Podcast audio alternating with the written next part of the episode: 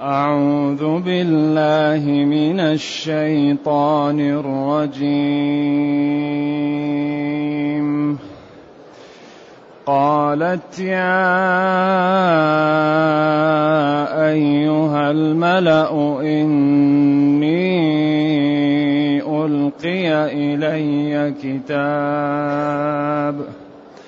إني ألقي إلي كتاب كريم.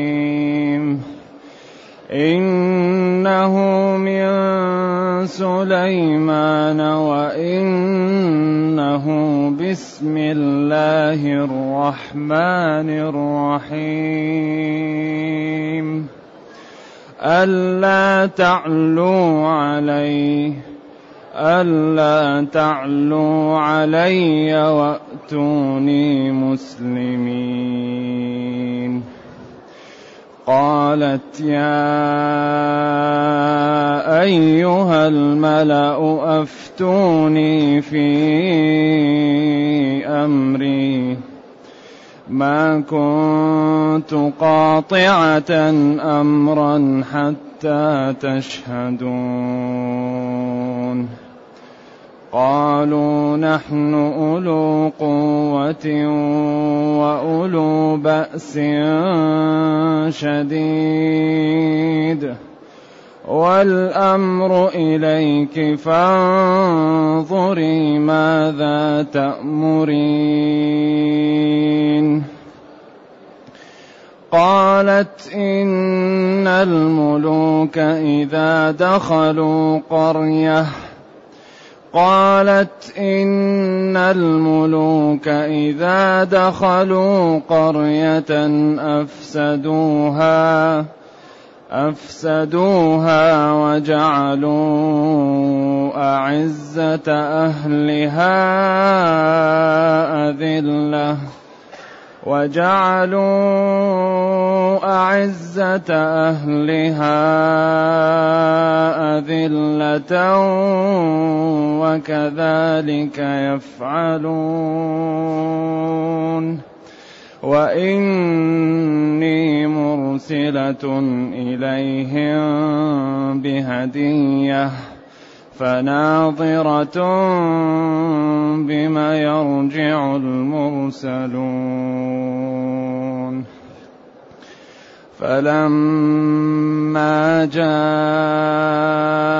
سليمان قال أتمدونني ب قال أتمدونني بمال؟ فما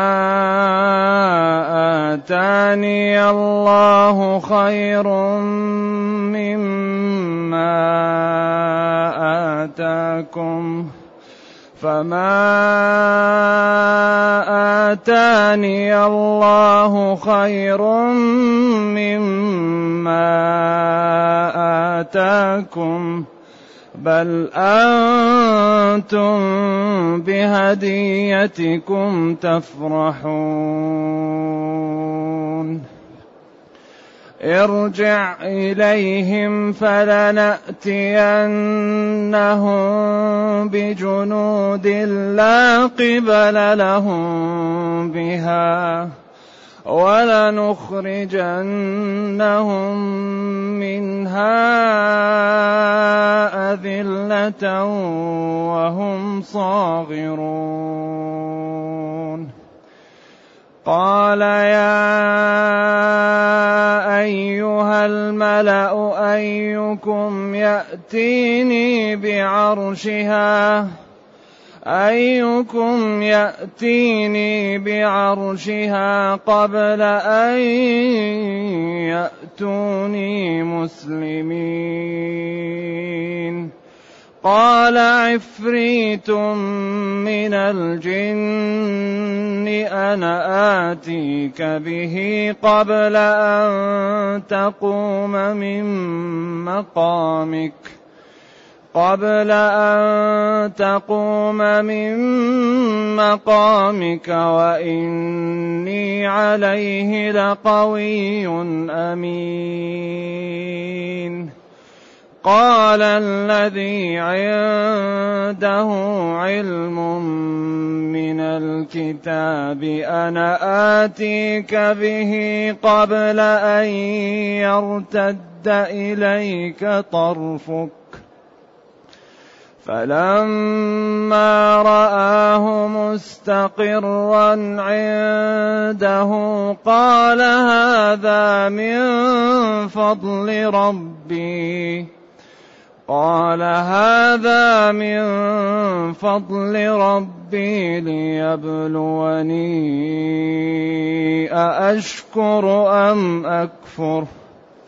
ليبلوني أأشكر أم أكفر ومن شكر فإنما يشكر لنفسه ومن شكر فإنما يشكر لنفسه ومن كفر فإن ربي غني كريم. غني كريم. ومن كفر فإن ربي غني كريم. الحمد لله الذي أنزل إلينا أشمل كتاب وأرسل إلينا أفضل الرسل وجعلنا خير أمة أخرجت للناس. فله الحمد وله الشكر على هذه النعم العظيمة والآلاء الجسيمة. والصلاة والسلام على خير خلق الله وعلى آله وأصحابه ومن اهتدى بهداه. ما بعد فإن الله تعالى لما أرسل الهدهد بالرسالة إلى بلقيس وحطها عندها واستمع لقولها فهي قالت لقومها إني ألقي إلي كتاب كريم. طبعا إني تقصد انفسها بالقسم ألقي يعني أوتي إلي وأعطي إلي. وجاءني كتاب كريم. وقلنا إنهم فهمت كرم الكتاب لمقصوده. وفهمت كرم صاحبه لمقصود الكتاب. نعم. قالت ألقي إلي كتاب كريم من شخص عظيم. وهذا الكتاب من سليمان. ومكتوب فيه بسم الله الرحمن الرحيم. ألا تعلوا علي وأتوني مسلمين. بسم الله الرحمن الرحيم. ألا تعلوا علي وأتوني مسلمين. ألا تتكبروا ولا تتعاظموا ولا تتجبروا علي. فإن ما عندي من الملك والعظمة أقوى منكم. وأتوني مسلمين مستسلمين منقادين لما أطلبه منكم. لأن القوة غير متكافئة. وأنا عبد الله أعطاني ما لم يعطيكم وإن كان أعطاكم في الدنيا. ثم قالت يا أيها الملأ قالت يا أيها الملأ قالت بالقيس يا أيها الملأ جمع أشراف قومها. افتوني في أمري. يعني اجيبني في هذه القضية هذا أمر خطير. هذا يريدنا أن نأتي وبعدين نحن مهددون. افتوني في أمري قضيتي ليست سهلة فساعدوني على الرأي السديد ما كنت قاطعة أمرا ما كنت مصرف أمر حتى تشهدون وتحضرون وتدلون بآرائكم ونتفق على أمر يكون فيه صلاح البلاد والعباد. ولذلك هذه النقطة الأولى من قوة إدارتها وهي الاستشارة. لأن أهم شيء في الإدارة الاستشارة. وبعدين الاستشارة تعطيك عقول الآخرين وليست ملزمة. ولذلك أي إنسان في إدارة يستشير لابد تكون إدارته قوية. وأي إنسان في إدارة يستبد لابد أن يقع في الأخطاء. أهم شيء في الإدارة الاستشارة. ووضع الرجل المناسب في المكان المناسب. والإدارة موهبة. وهي منحة إلهية كالطول والقصر. بعض الناس الله يأتي به يعني ممتاز في الإدارة جبلة وبعض الناس ما عنده أهلية للإدارة. كما أن بعض الناس يكون جسمه قوي وبعض جسمه ضعيف وبعض ذكي وبعض غبي. ولكن الله يمن على من يشاء. أول شيء استشارة أفتوني بينوا. وضحوا لي. يعني قولوا لي في أمري. ما كنت قاطعة أمرا ولا منفذة شيء حتى تشهدون وتوافقون ونرى رأيكم في ذلك. فقال قومها لها نحن لا غيرنا أولو قوة وأولو بأس شديد. نحن أقوياء وعندنا السلاح والعتاد والجيوش ولا هي الملكة فأمري ونحن ننفذ. نحن أولو قوة. قالوا كانوا ألف قيل وكل قيل وراه مئة ألف. ألف في مئة ألف كم هذا؟ بعدين من الجيوش ومن الخيول ومن البغال ومن العتاد شيء لا يعلمه إلا الله. قال نحن أولو قوة. يعني شوكة ومنعة وأولو بأس. سلاح عندنا وعندنا دربة وخبرة وفهم. والأمر إليك. أنت تأمري ونحن ننفذ. فأمري ماذا؟ تأمريننا ونحن ننفذ. قالت لعقلها وكياستها وحنكتها قالت إن الملوك إن توكيد. الملوك جمع ملك. إذا دخلوا قرية عنوة وغصبا لأهلها. إذا دخلوا قرية أفسدوها عنوة أفسدوها. خربوها و يعني كسروا عمارها وضيعوا زراعتها وأفسدوا شوارعها وقلبوا أعزة أهلها. أذلة بعد أن كانوا قادة أصبحوا عبيد وأسراء. فلم يكن من الله إلا أن قال لها وكذلك يفعلون. كذلك يفعلون. الملوك إذا دخلوا قرية استعصت عليهم أفسدوها وقلبوا أعزة أهلها أذلة. نعم. قال الله وكذلك يفعلون. فهذه المرأة كانت عجيبة بالإدارة. ولكن قبل أن نذهب إليهم وقبل أن نضحي بالأنفس وبالأموال خلينا نختبر هل هم أهل دنيا أو أهل دين؟ هل هؤلاء ملوك دنيا أو هؤلاء أصحاب دين وعبادة؟ وكذلك يظهر بإرسالنا لهم بالأموال والهدايا. فإنهم إن كانوا أهل الدنيا سيفرحون ويسكتون وإذا كانوا أهل دين لا يقبلون. وإني مرسلة إليهم بهدية فناظرة بما يرجع المرسلون. ناظرة يعني أول شيء نرسلهم أموال. قالوا مئة وصيف وكل وصيفة يعني غلمان وفتيات والذهب والفضة والشيء لا يعلمه إلا الله. ولبست الفتيات لباس الفتيان والفتيان وغيرت الأمر وأتت في شكل عجيب. ولذلك الإسلام هذه المرأة لقوة إدارتها الإسلام جعل جزء من مال المسلمين العام لتأليف الناس. قال والمؤلفة جزء ثمن ثمن دخل المسلمين لتأليف الناس للإسلام. واحد إيمانه ضعيف واحد كافر جبار نعطيه حتى يترك الإسلام يمشي ولا يقف في وجهه. ذلك الإسلام دين في غاية من الفهم ولذلك جعل الله جزء يعني الفقير إذا لم يعطى ماذا يفعل؟ إذا كان الغني ما يعطي الفقير ماذا يفعل الفقير؟ يمكن يذبح الغني. قلبه قلبه يأكل ما عنده فلوس وهذا غني. لذلك الله قال للفقير لازم تعطي ليش؟ قال للغني لازم تعطي الفقير حتى يخف ما في قلبه وحتى تأمن منه وحتى لا يكرهك. عجيب الإسلام. لذلك هذه الزكاة فيها من الفوائد تكافل اجتماعي. لو لم يكن في زكاة الفقراء ما لا يحصل لهم. لو أعطى الأغنياء الزكاة ما بقي فقير. لأن الله مقسم الأرزاق. لو الأغنياء يعطوا الزكاة اللي عليهم ما يبقى فقير في البلد. لكن الزكاة تطليعها صعب على النفوس لأن فيه الأجر وفيه طهارة المال وطهارة النفس. فالشيطان يقف بين الأغنياء وبين الزكاة إلا, إلا من وفق الله منهم. يعطي الزكاة ويعطي زيادة على الزكاة. يعطي من ماله عطاء من لا يخشى الفقر. لكن هؤلاء ناس إيش؟ قلة. لكن أغلب الناس إذا أراد أن يعطي الزكاة كأنما يساق إلى الموت. ما يحب يعطي الزكاة. يحب أن يعطي غير الزكاة. لأنها واجبة وفيها الأجر وفيها طهارة المال وتنمية النفس.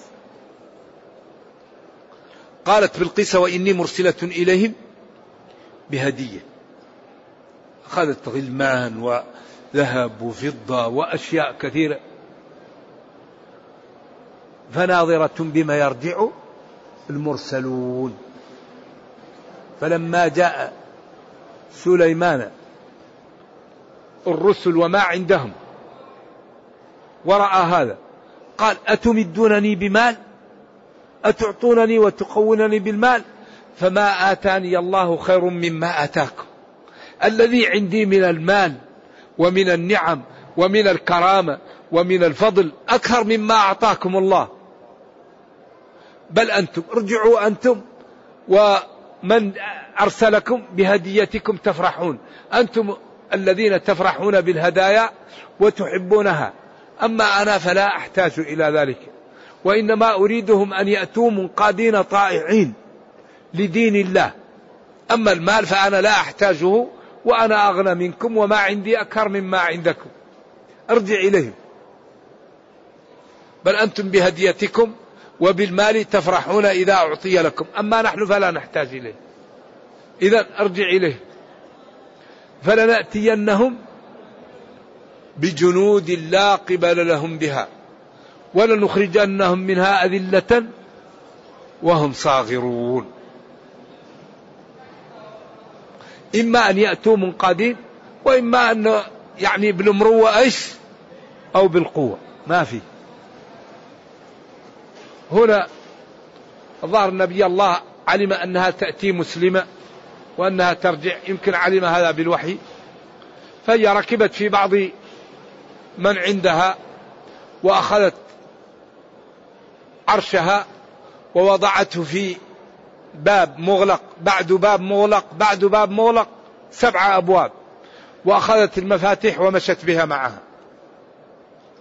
عرشها كما قال الهدود عرش إيش؟ عظيم ولها عرش عظيم. قال أيكم يأتيني بعرشها قبل أن يأتوني مسلمين؟ يعني أراد أن يظهر نبي الله وملكه سليمان لبلقيس أن ما عندها لا يعتبر شيئا فيما أعطاه الله. ولذلك المحل الذي تأتي فيه هيأه وعمل فيه أشياء وعمل فيه من الأمور ومن الحيوانات ومن الأنعام ما هو إذا رآه الإنسان يهوله الأمر. ثم أراد أن يأتي أيضا بعرشها حتى تعلم. قال أيكم يأتيني بعرشها قبل أن يأتوني مسلمين؟ قال عفريت من الجن. أنا آتيك به قبل أن تقوم من مقامك. كان يجلس من الصباح إلى الظهر. يأتيك نذهب وأنت في جلستك آخرها نأتيك به. قال هذا بعيد. نريد أقرب من هذا. قال الذي عنده علم من الكتاب أنا آتيك به قبل أن يرتد إليك طرفك. ترفع بصرك. فالذي انتهى إليه بصرك يكون فيه شخص ويأتي فيأتي على قدر ما ينظر الإنسان في محلك ويرتد إليك بصرك. ويرجع الإنسان نأتي به في هذه اللحظة. وقيل ينظر الإنسان إذا كل بصره غضه يأتي في هذه اللحظة. والذي عنده علم الكتاب اختلفوا فيه إلى أربع أقوال. قول إنه آصف بن برخيا رجل صالح من بني إسرائيل. القول الثاني أنه جبريل. القول الثالث أنه رجل صالح. القول الرابع أنه سليمان ولكن عمل ذلك بإشارة من رجل صالح. لما قال له, له الذي عنده علم من الكتاب أنا آتيك به. قال له هذا الرجل يا نبي الله ويا ملكه أنت عبد الله فاسأل الله أن يأتيك بالعرش الآن والله سيجيب دعوتك. فيقال أن بإشارة هذا الرجل الصالح سأل سليمان ربه فجاءه إيش؟ العرش. وعلى كل فالعقل لا يدرك كيف هذا العرش الذي وراءه الأغلال والحصون والأبواب المغلقة المفسدة القوية. كيف يأتي في لحظة؟ هل مشى داخل الأرض أو مشى في الأرض؟ كيف مشى؟ هذه قدرة الله. لا يمكن تدركها العقول. هذا فوق العقل هذا. قالوا هذا قال يا إلهنا وإله جميع الخلق أتي بعرشها. والثاني قال اللهم أتي بالعرش. يعني اسم الله الأعظم مختلف فيه ما هو. كان هذا يعرف اسم الله الأعظم فدعا فجاء العرش في في في لحظته. كيف جاء؟ هذا لا تدركه العقول. قالوا مشى في الأرض. هذه سرعة يعني شهرين في لحظة. كان من الشام إلى إلى إيش؟ إلى اليمن. مسافة شهرين على ال... فلما رآه موسى لما رأى موسى العرش مستقرا عنده فلما رأى سليمان العرش مستقرا عنده قال هذا من فضل ربي. قال هذا من فضل ربي ومن نعمته علي ليبلوني يختبرني أأشكر هذه النعم وأزداد في الطاعة أم أكفر هذه النعمة. ومن شكر فإنما يشكر لنفسه. ومن كفر فإن ربي غني كريم عن خلقه. وكما قلنا في هذه القصة بيان صدق النبي صلى الله عليه وسلم. وأنه مرسل من عند الله. وفيها تثبيت للنبي وفيها أيضا أدلة على أن الله ناصره كما نصر الرسل السابقة وفيه تثبيت له صلوات الله وسلامه عليه. نرجو الله جل وعلا أن يرينا الحق حقا ويرزقنا اتباعه وأن يرينا الباطل باطلا ويرزقنا اجتنابه وأن لا يجعل الأمر ملتبسا علينا فنضل. اللهم ربنا آتنا في الدنيا حسنة وفي الآخرة حسنة وقنا عذاب النار. سبحان ربك رب العزة عما يصفون وسلام على المرسلين والحمد لله رب العالمين. والسلام عليكم ورحمة الله وبركاته.